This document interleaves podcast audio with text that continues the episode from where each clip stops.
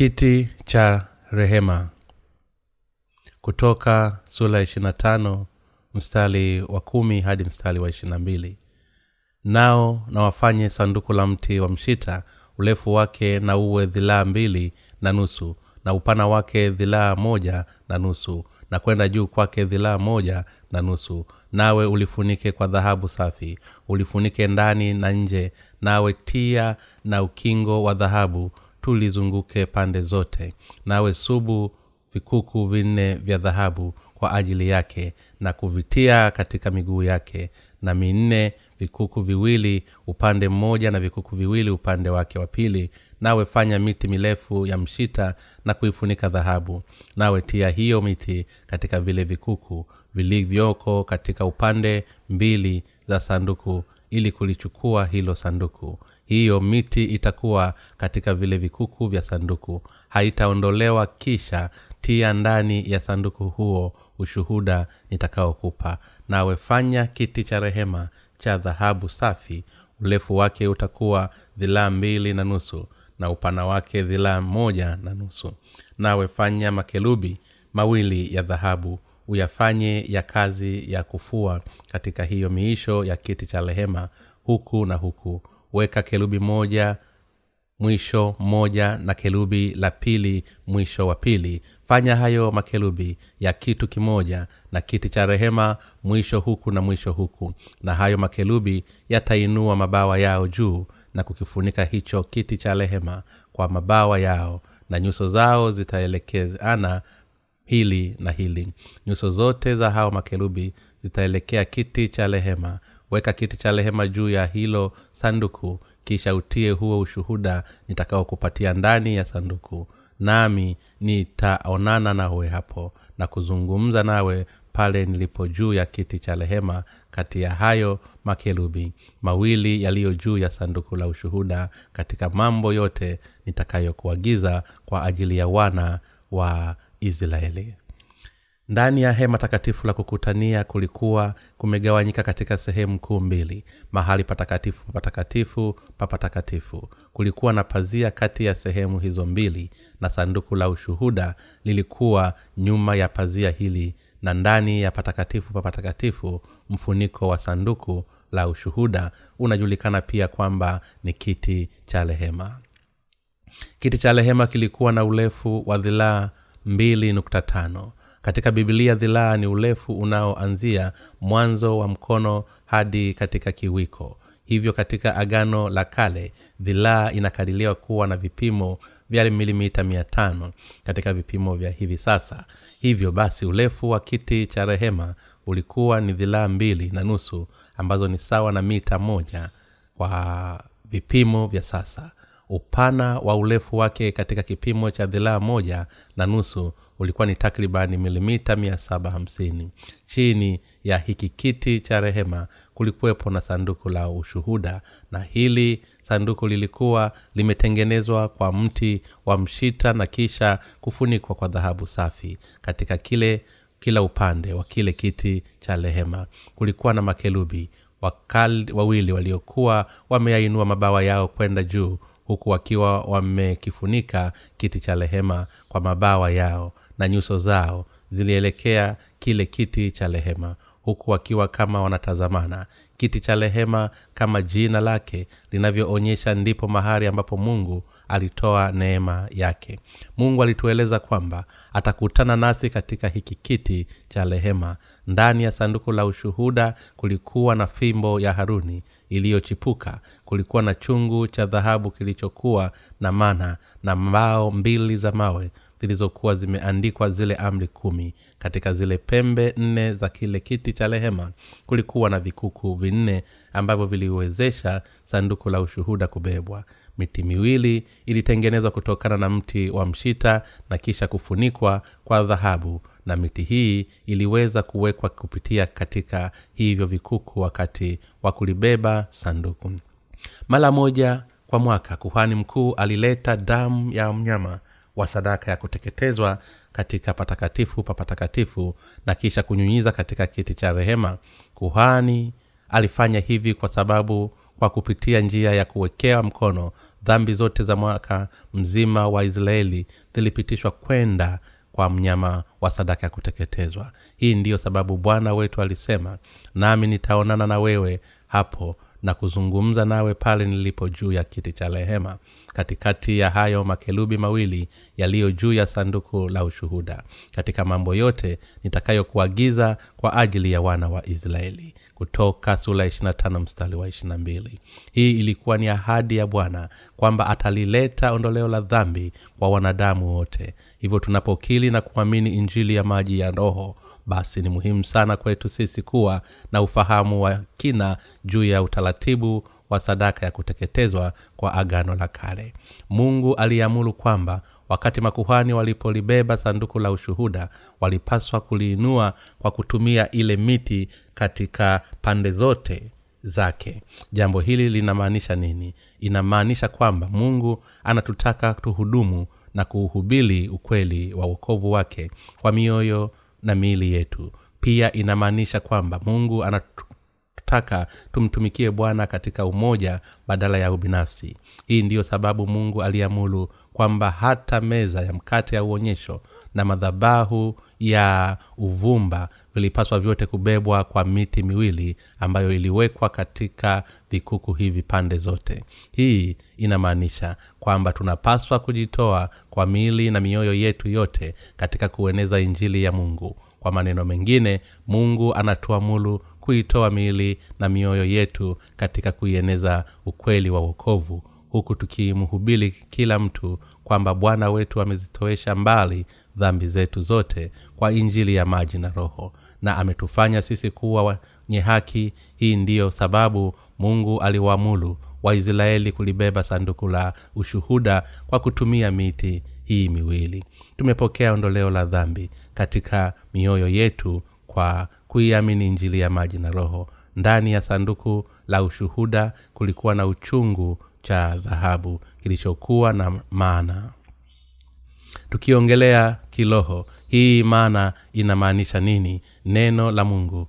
Hili sanduku lilikuwa na fimbo ya haruni iliyochipuka. Hii fimbo ya haruni iliyochipuka inamaanisha juu ya ufufuo wa yesu ambaye ni bwana wa uzima mwisho sanduku lilikuwa pia na mbao mbili za mawe zilizokuwa zimeandikwa kwa amri kumi za mungu. Hii inamaanisha kwamba ni lazima tumtumikie mungu kwa mioyo yetu yetu kwa kuliamini neno lake kwa mioyo yetu yote.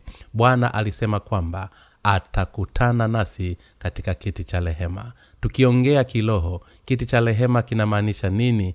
Injili ya maji na roho mahali ambapo bwana anakutana nasi huku akituangalia tokea juu huku akiwa kati ya makelubi katikati ya kile kiti cha rehema. Bwana anazungumza nasi kuhusu injili ya maji na roho. Kiti hiki cha rehema kinatueleza kiroho kuhusu ondoleo la dhambi. Bwana ametuokoa toka katika dhambi zetu zote kwa kubwa kwa kubatizwa na yohana mbatizaji na kumwaga damu yake. Hii ndiyo sababu tunaweza kukiita kiti cha rehema kuwa ni mahali ambapo mungu wetu anaitoa neema yake ya okovu kwetu.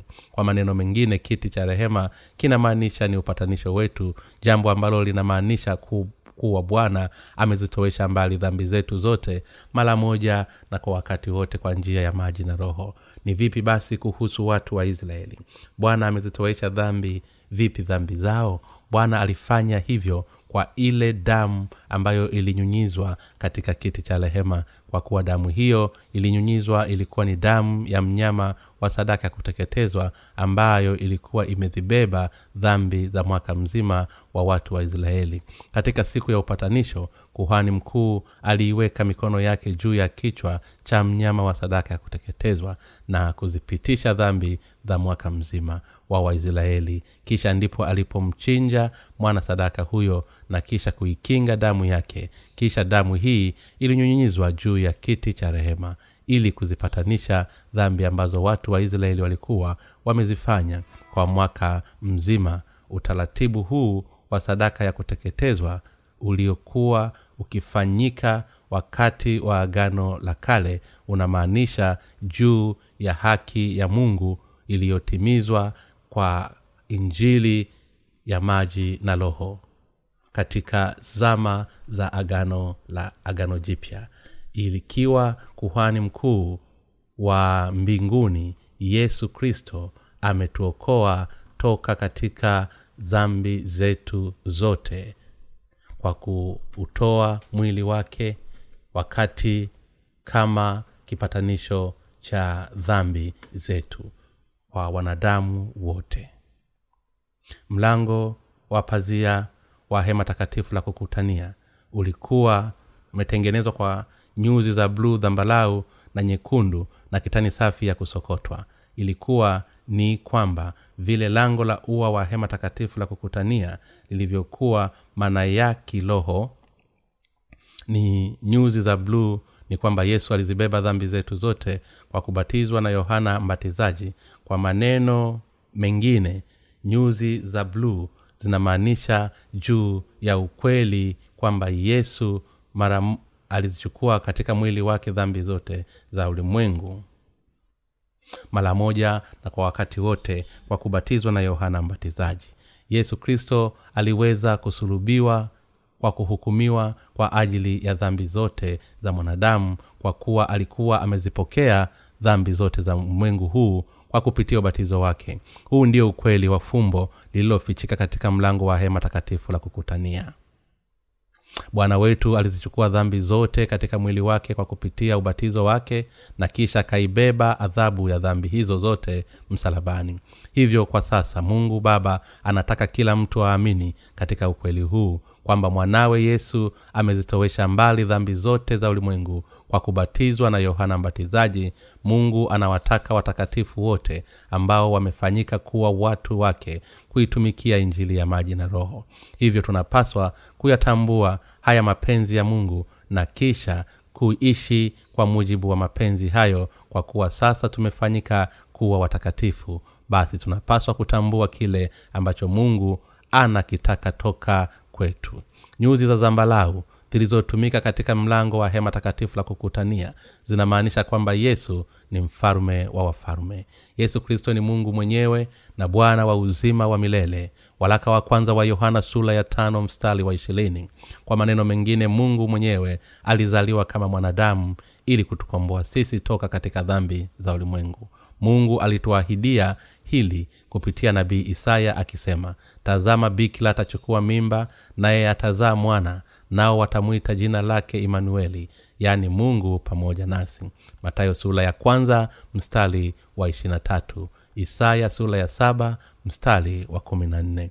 Yesu kristo alikiacha kiti cha enzi cha utukufu mbinguni kisha akaja hapa duniani kwa kupitia mwili wa bikila mariamu ili kutuokoa sisi sote toka katika dhambi zetu. Alifanya hivi sawa kabisa na jinsi mungu aliyeahidi kupitia nabii isaya zaidi ya miaka mia saba kabla ya kuzaliwa kwa bwana hapa duniani.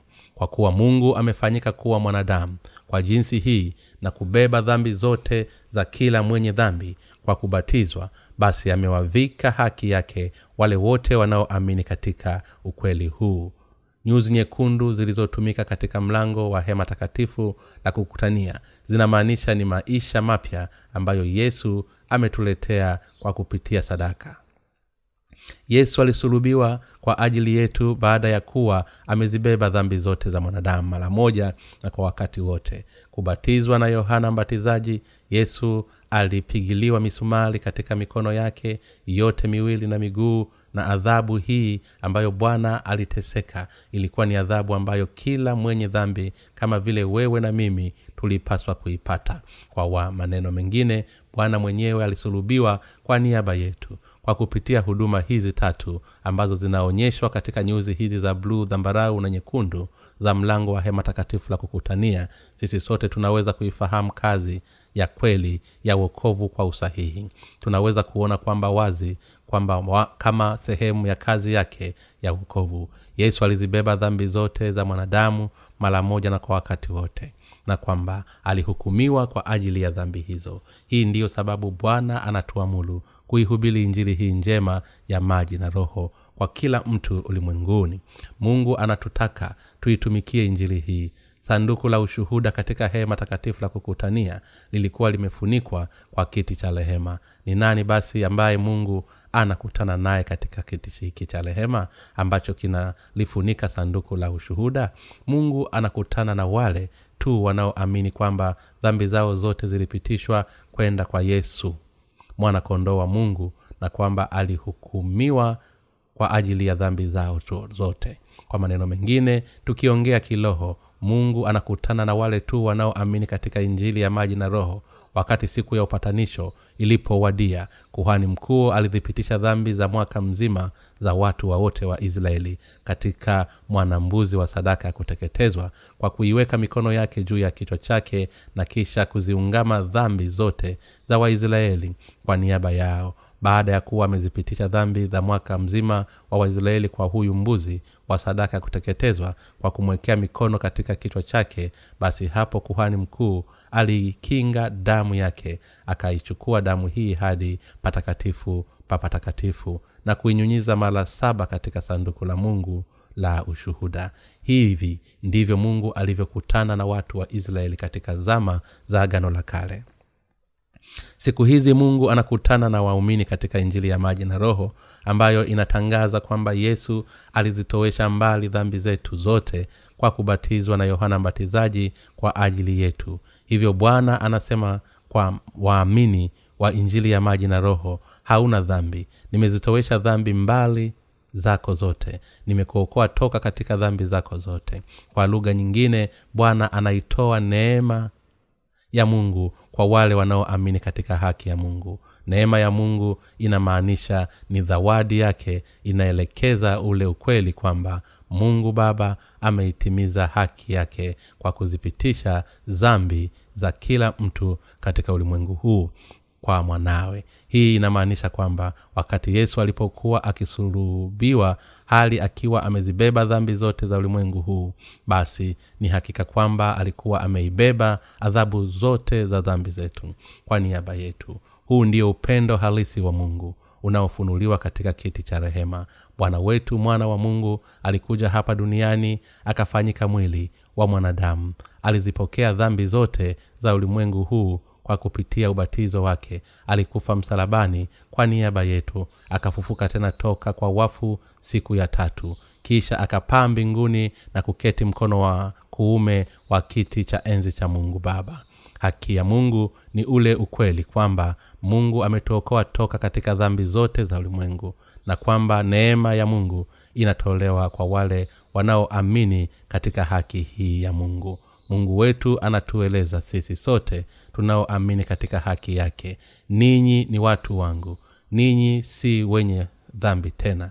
Nimewaokoa ninyi nyote. Upendo wangu kwenu ni mkuu sana kiasi kwamba nimewaokoa pasipo mashariti yoyote kwa wa maamuzi yangu binafsi. Siyo tu kwamba ninawapenda bali pia nimeuonyesha upendo wangu kwenu kwa kuzibeba dhambi zenu zote na kuyatoa maisha yangu kwa ajili yenu huu ni uthibitisho wa upendo wangu na nimewaonyesha ninyi nyote. Ni kipi ambacho mungu ametuonyesha kupitia neno lake? Tunapoligeukia neno la mungu tunaweza kuona kwamba pamoja na kuwa mungu anazungumza dhambi zetu ukweli ni kuwa anazungumzia zaidi jinsi alivyozishughulikia dhambi za ulimwengu kwa kupitia injili ya maji na roho. Baada ya tunaahidia wokovu wetu ni hakika kwamba mungu amezitoweshea mbali dhambi zetu mara moja na kwa wakati kama alivyoahidi. Na matokeo ya ukamilifu huu si mwingine bali ni injili ya maji na roho. Injili hii ya maji na roho ni uthibitisho wa uokovu wetu ulioandikwa katika bibilia tunaweza kuokolewa toka katika dhambi zetu zote kutokana na imani yetu katika injili ya maji na roho kama ilivyoandikwa katika neno la mungu hivyo basi tunapokuja mbele za uwepo wa mungu mtakatifu basi tunaweza kuonana naye kwa kupitia injili ya maji na roho na kwa kuamini katika uokovu wake uliodhihirishwa katika nyuzi za bluu zambarau na nyekundu na kitani safi ya kusokotwa kwa za hema takatifu la kukutania injili ya maji na roho ni zawadi ya mungu kwetu sisi. Na kadiri tunavyoamini injili hii ya kweli basi ni hakika kwamba bwana wetu atakutana nasi. Hii inamaanisha kwamba bwana atakutana na wale tu wanaoamini kwamba alikuja hapa duniani ili kuwaokoa toka katika dhambi zao ulimwengu na kwamba alihukumiwa kwa msalabani kwa niaba yao na kwamba alifufuka toka kwa wafu ili kuwapatia uzima wa milele. Hivyo mungu anaitoa neema yake kwa wale wanaoamini haki yake. Mungu anatuelezea kwamba ingawa mlikuwa viumbe wa kawaida nimerithi ninyi nyote kuwa wana wa mabinti zangu. Sasa ninyi ni watoto wangu. Ninyi ni watoto nyinyi sio watoto wa ibilisi kamwe. Nanyi si viumbe wa kawaida tena. Ninyi ni watu wangu halisi. Nimezitowesha mbali dhambi zote kwa kupitia haki ya mwana wangu yesu. Hivyo nimewarithi ninyi ili muwe wanafamilia ya wangu kwa kutegemea imani yenu kwangu. Sasa ninyi nyote mmefanyika kuwa wana wa mungu. Vivyo hivyo mungu ameitoa neema yake ya uokovu kwetu sisi sote miti iliyoingizwa kupitia vikuku vya kiti cha rehema haipaswi kuondolewa. Ni muhimu sasa kwetu sisi kukumbuka kwamba kiti cha rehema kilikuwa na miti miwili katika pande zote zake mbili kwa ajili ya kubebea na haipaswi kuondolewa katika sanduku la wakati wote. Hii inamaanisha kwamba kila mwamini anapaswa kuitunza imani yake katika injili ya maji na roho huku akiitumikia kwa mwili na kwa moyo wake wote. Hata hivyo kuna tatizo ambalo wakristo wengi siku hizi sio tu kwamba wanakataa kuitumikia injili ya maji na roho kwa miili na mioyo yao yote bali hawaiamini katika injili hii ya kweli. Pamoja na kuwa wakristo wengi wanakili kumwamini yesu huku wengi wao wakidai kuwa wamezaliwa tena upya basi wanajiona kuwa wapo safi sana kiasi kuwa hawataki kuamini katika injili ya maji na roho. Mungu anawataka wakristo waliopotoka kama hao kuiamini injili ya maji na roho. Kutoka sura ya 25 mstari wa 15 inasema hivyo miti itakaa katika vile vikuku vya sanduku haitaondolewa. Kifungu hiki kinafundisha kwamba tunapaswa kuihubiri injili ya maji na roho kama ilivyo kwa maneno mengine tunapaswa kumhubiri kila mwenye dhambi juu ya fumbo la nyuzi za bruu dhambarau na nyekundu na kitani safi ya kusokotwa katika mlango wa hema takatifu la kukutania linalodhihirishwa katika injili ya maji na roho ambayo imetuokoa toka katika dhambi zote za ulimwengu mungu alimwamuru msa kulitengeneza hema takatifu la kukutania kama ilivyoonyeshwa na mungu. Jambo hili linamaanisha kwamba tunapaswa kumwamini yesu kikamilifu kama inavyoonyeshwa katika neno la mungu. Pamoja na ukweli huu kuna wakristo wengi sana siku hizi ambao wanakili kumwamini yesu kwa namna yao binafsi huku wakiziacha ubatizo wa yesu katika imani yao mlango wa hema takatifu la kukutania ulikuwa umeundwa kwa nyuzi za bluu dhambalau na nyekundu na kitani safi ya kusokotwa. Mlango huu unamaanisha ni lango wa wokovu ulioandaliwa na bwana na kwamba sisi sote tunapaswa kuingia kwa kupitia mlango huo kwa kuiamini injili ya maji na roho. Kitani safi ya kusokotwa inamaanisha ni neno la mungu. Neno la mungu lilizungumzwa kwa watumishi wake arobaini. Mungu alitoa neno lake la unabii kwa watumishi wake kwa zaidi ya miaka elfu moja mia tano na ameutimiza kila unabii wake kwa wakati wake. Kwa maneno mengine bwana ameutimiza wokovu wetu mara moja na kwa wote kwa kupitia injili ya maji na roho. Hata hivyo kwa huzuni kuna wakristo wengi sana katika ulimwengu huu ambao waliamini neno la mungu wala kulihubiri kwa sahihi kama lilivyo. Vipi kuhusu wewe? Je umepokea ondoleo la dhambi kwa kuamini katika injili ya maji na roho? Ikiwa umepokea ondoleo la dhambi kwa kuamini katika injili ya maji na roho basi unapaswa kuihubiri injili hii kikamilifu kama ilivyoandikwa katika neno la mungu. Neema ya wokovu ambayo bwana wetu ametupatia ni kuu kuliko makosa yetu yote bibilia inasema kwamba kadili wengi walivyozidi kuwa wenye dhambi kwa sababu ya kosa la mtu mmoja basi vivyo hivyo watu hao wamefanyika wenye haki kwa shukulani ya mwenye haki mmoja ambaye ni yesu kristo bwana wetu. Ni kwa sababu ya kosa la mtu mmoja adamu hata wewe ukawa mwenye dhambi. Kwa maneno mengine ulifanyika kuwa mwenye dhambi mara moja kwa kuwa ulizaliwa ukiwa ni wa ukoo wa adamu kwa kuwa adamu na hawa walifanya dhambi dhidi ya mungu basi sisi sote tulifanyika kuwa wenye dhambi kwa asili. Hata hivyo neema ya mungu ambayo imetolewa na yesu kristo ni kuu mno kuliko makosa yetu yote yakijumuishwa kwa pamoja. Pamoja na kwa tumetenda dhambi nyingi sana katika dunia hii na kwamba tutaendelea kutenda dhambi hadi siku tutakapokuja basi ni hakika kwamba bwana amezitowesha mbali kikamilifu dhambi hizi zote mara moja na kwa wakati kwa kupitia haki ya mungu ambayo yesu ameitimiza. Bwana wetu alikuja hapa duniani akaiacha kiti cha enzi cha utukufu mbinguni akafanyika mwili wa mwanadamu aka, akazibeba dhambi zote za ulimwengu mara moja na kwa wakati wote kwa kupitia ubatizo wake aliyoupokea toka kwa yohana mbatizaji. Alimwaga damu yake msalabani kwa niaba yetu na kwa kupitia kazi hii ya wokovu bwana wetu amezitowesha mbali dhambi zote ambazo tuliwahi kuzitenda na ambazo tutazitenda.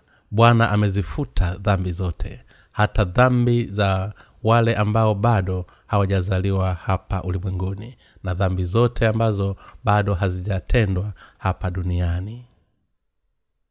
Bwana wetu ametufanya sisi kuwa wakamilifu kwa kuziosha mbali dhambi zetu zote kwa uokovu wake unaodhihirishwa katika nyuzi za bluu dhambalau na nyekundu na kitani safi ya kusokotwa za mlango wa hema takatifu la kukutania.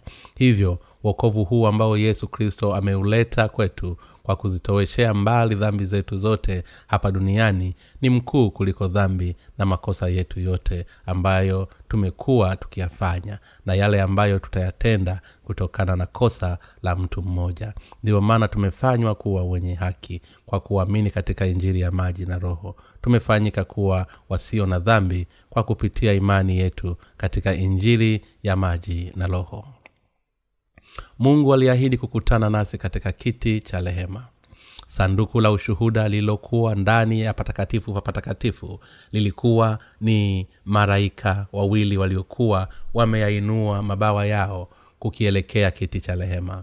Tunachoweza kukiona hapo ni nini? Tunaweza kuona damu ni damu ya nani? Katika agano la kale damu hii ilikuwa ni damu ya upatanisho iliyotoka kwa mnyama wa sadaka ya kuteketezwa. Katika zama za agano jipya ni damu ya yesu kristo. Kwa maneno mengine damu tunayoiona katika kiti cha rehema ni damu ya mwana kondoo wa mungu baba hii ni damu ya sadaka ambayo yesu alimwaga msalabani baada ya kuwa amezibeba dhambi zetu zote kwa kupitia ubatizo wake na kwa sababu ya sadaka hii yeyote anayeamini katika ubatizo wa mwana wa mungu na damu yake anaweza kupokea ondoleo la dhambi.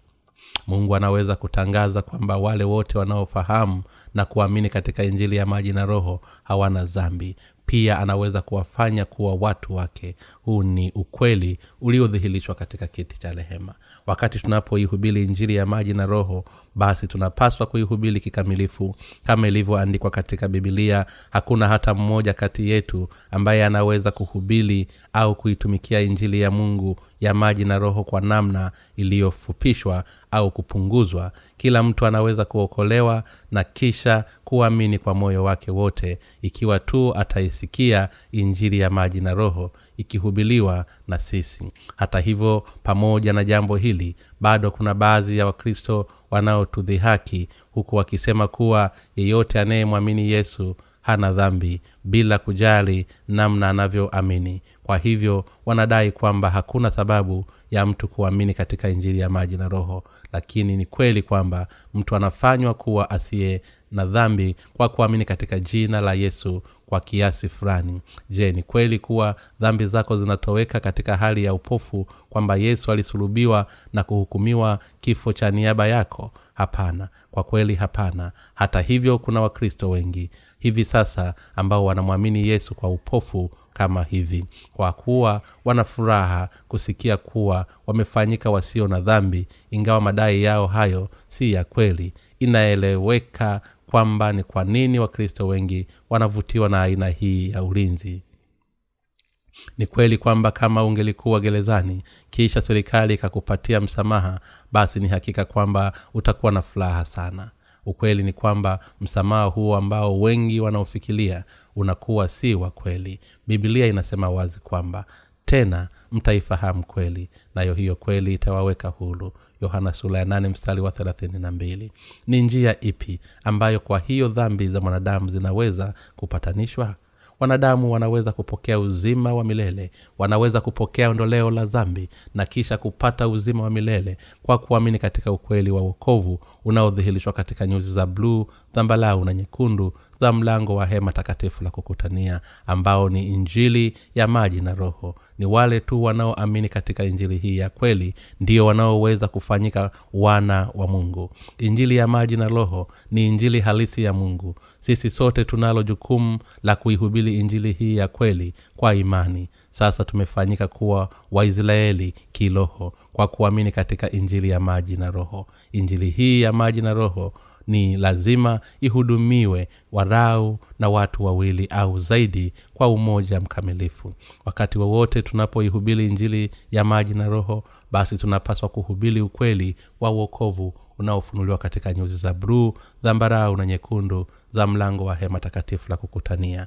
Bwana ameitimiza haki yake mungu kikamilifu kama ilivyotuahidi haki hii ni ule ukweli kwamba yesu amezitowesha mbali dhambi zetu zote na ametuokoa sisi tunaomwamini kwa kuja hapa duniani kwa kubatizwa na yohana mbatizaji kwa kufa msalabani kwa kufufuka toka kwa wafu na kwa kupaa mbinguni. Tunapaswa kuihubiri injili hii ya maji na roho. Kama ilivyo na wale wanaoisikia injili hii ni lazima waiamini kama ilivyo ili waweze kuufikia wokovu wao. Kwa kweli nashindwa kupata maneno ya kutosha kusisitiza jinsi ilivyo muhimu kwetu sisi sote kuihubiri injili ya maji na roho. Tunapoihubiri hii ya kweli basi roho mtakatifu anafanya kazi ya kuleta wokovu kwa wasikilizaji wetu. Injili ya maji na roho ni uokovu wetu ni upatanisho wetu mungu amezitoeshea mbali dhambi zetu zote mara moja na kwa wakati kwa kupitia injili ya maji na roho. Kila dhambi tunayoonayo ikipelekwa kwa yesu kwa kupitia ubatizo aliopokea toka kwa yohana mbatizaji na hivi ndivyo upatanisho ulivyofanywa kwa ajili ya dhambi zetu zote. Zaidi ya yote si tu kwamba bwana wetu alizibeba dhambi zetu zote bali pia alisulubiwa hadi kifo kwa niaba yetu akamwaga damu yake na kuibeba raana ambayo tulipaswa kuibeba. Hivi ndivyo yesu alivyomwokoa kila mmoja wetu toka katika dhambi zetu zote na raana huu ni wokovu ambao mungu ametuletea na huu ndio upendo wake. Basi unapaswa kuuamini ukweli huu wa wokovu kikamilifu kama ulivyo na kisha uhubili ukweli huo kwa imani. Bwana wetu ni mwokozi kwa wale wote wanaoamini katika haki yake. Ni kwa imani yetu kupitia kazi ya injili ya maji na roho ndipo tunapoweza kwenda mbele ya uwepo wa mungu tunaposimama mbele ya kiti cha rehema na kuitoa damu ya sadaka ya kuteketezwa ya bwana wetu kwa mungu basi hapo ndipo tunapoweza kumkaribia kwa imani hali tukimwambia mungu damu ya mwana wako yesu kristo imeniokoa toka katika dhambi zangu zote. Ni hapo ndipo mungu atakaposema ndiyo ni kweli kwamba nimekuokoa. Upendo wangu kwako ni mkuu sana kiasi kwamba mimi mwenyewe nimekuokoa. Bwana ni mwokozi wetu amewapatia wokovu watu wake wanaomwendea yeye kuwa imani katika haki ya mungu na ametupatia haki ya kufanyika watoto wa mungu na kuwa wale wote wanaoikubali injili ya maji na roho katika mioyo yao mungu ametukomboa toka katika laana zetu zote na kutoka katika maangamizi yetu yote mungu inayodhihirishwa katika kiti cha rehema. Ni kutoka katika kiti cha rehema ambapo mungu ameiotoa neema yake ya wokovu kwetu sisi. Hivyo sisi sote ni lazima tukiendelee kiti cha enzi cha neema kwa kuamini katika haki ya mungu. Haijalishi jinsi ulivyo na dhambi nyingi ukweli ni kuwa bado unaweza kupokea ondoleo la dhambi zako kwa kuamini katika ukweli wa uokovu ambao unafunuliwa katika nyuzi za bluu zambarau na nyekundu za mlango wa hema takatifu la kukutania ambavyo vinamaanisha ni ubatizo wa yesu. Damu yake na ufufuko wake. Ni lazima uende mbele ya uwepo wa mungu kwa imani kama hii na kwa mujibu wa sheria ya wokovu ambayo mungu ameianzisha kwa kupitia injili ya maji na roho. Ni lazima uendelee mbele ya mungu kwa kuamini katika haki yake. Ni lazima uamini kwamba bwana alikuja hapa duniani ili kuwaokoa wenye dhambi wote na kwamba alizibeba dhambi zote za mwanadamu mara moja na kwa wakati wote kwa kubatizwa na yohana mbatizaji na kwamba alihukumiwa kwa ajili ya dhambi zako zote. Kwa kufa msalabani kwa niaba yako ni lazima uamini kwamba bwana alizichukua dhambi zako zote mara moja na kuwa wote kwa kuamini katika ubatizo wa yesu toka kwa yohana mbatizaji. Huku ukimwambia bwana bwana ninaamini kila kitu ambacho umekifanya kwa ajili yangu ili kuniokoa toka katika dhambi zangu zote ni mpaka utakapoenda mbele za mungu. Ukiwa na imani hii ndipo utakapoweza kuufikia wokovu wako. Ikiwa unataka kuamini katika haki ya bwana na kisha kupokea ondoleo la dhambi basi unapaswa kuamini katika ukweli wa uokovu unaodhihirishwa katika nyuzi za bluu dhambalau na nyekundu na kitani safi ya kusokotwa za mlango wa hema takatifu la kukutania. Hii ni kwa sababu ondoleo la dhambi linapatikana ikiwa tu unafahamu na kuamini katika injili ya maji na roho kwa usahihi. Ikiwa unataka kuonana na mungu na kisha kupokea baraka zake ikiwa unataka kuwa na furaha na ikiwa unataka kumrudia mungu na kisha kuishi pamoja naye kama kiumbe wake apendwaye. Basi unapaswa kuamini kwamba ili kuokoa toka katika dhambi za ulimwengu bwana alizipokea kila dhambi za mwanadamu hapa ulimwenguni kwa kubatizwa na yohana mbatizaji na kwamba alisulubiwa hadi kifo huku akiwa amejitwika dhambi zote za ulimwengu na kwamba kwa sasa sababu hiyo amekukomboa toka katika dhambi zako zote ikiwa una imani katika ulimwengu huu wa wokovu na kisha kuupokea wokovu wa mungu basi ni hakika kwamba utakombolewa. Ni muhimu sana kwetu sisi kulikumbuka jambo hili wakati wowote tunapoihubiri injili ya maji na roho. Mungu anatuelezea kwa injili ya maji na roho ndiyo injili pekee ya kweli iliyoandikwa katika bibilia hebu iangalie meza ya mikate ya uonyesho katika hema takatifu la kukutania. Meza ya mikate ya uonyesho inamaanisha nini?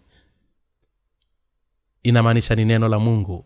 Vivyo hivyo ni hadi pale moyo wako utakapokuwa na imani katika injili ya maji na roho iliyoandikwa katika neno la mungu ndipo utakapoweza kupokea ondoleo la dhambi. Hata hivyo vipi wale wanaojiita wahubili mahili wa siku hizi wanaofundisha kuhusu wokovu wao wanadai kwamba kila mtu anaweza kuokolewa ikiwa tu anaamini kwa kiasi fulani kuwa yesu ni mwokozi wake. Na wanasema kwamba wale wote wanaoamini katika damu ya yesu msalabani wameokolewa. Hata hivyo ikiwa utamwamini yesu kiupofu kama hivi ukweli ni kuwa hakuna dhambi hata moja kati ya zile zilizofanywa katika maisha yako itakayoondolewa. Wakristo wengi wa siku hizi bado wanazo dhambi zao katika mioyo yao. Kwa kuwa wakristo hawa wanamwamini yesu kiupofu hali wakiwa wamemsahau na kuweka kando ubatizo wa yesu ambao aliupokea toka kwa yohana mbatizaji.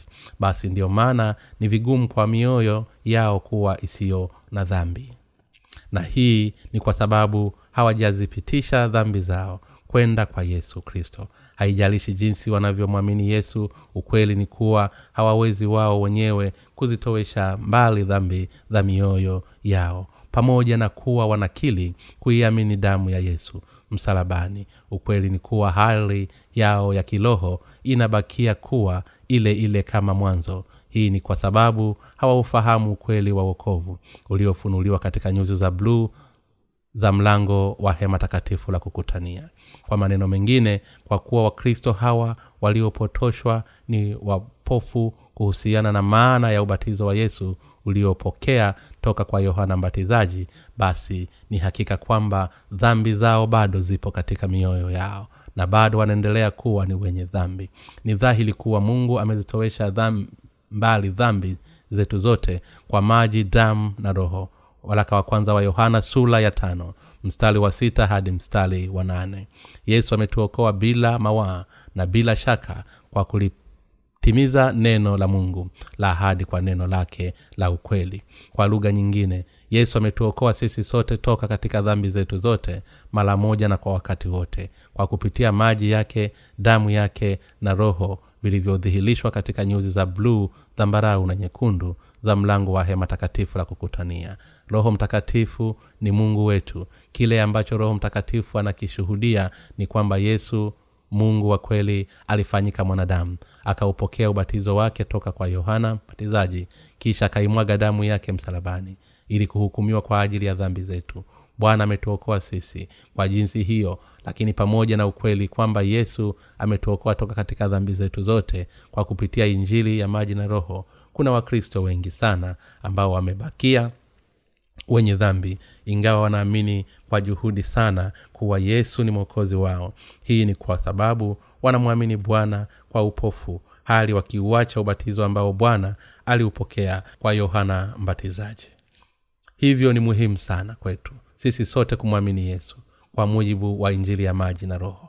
Lakini pia ni muhimu sana kuihubiri injili hiyo kama ilivyoandikwa katika maandiko kwa kila mtu kwa imani kama mtume paulo alivyofanya.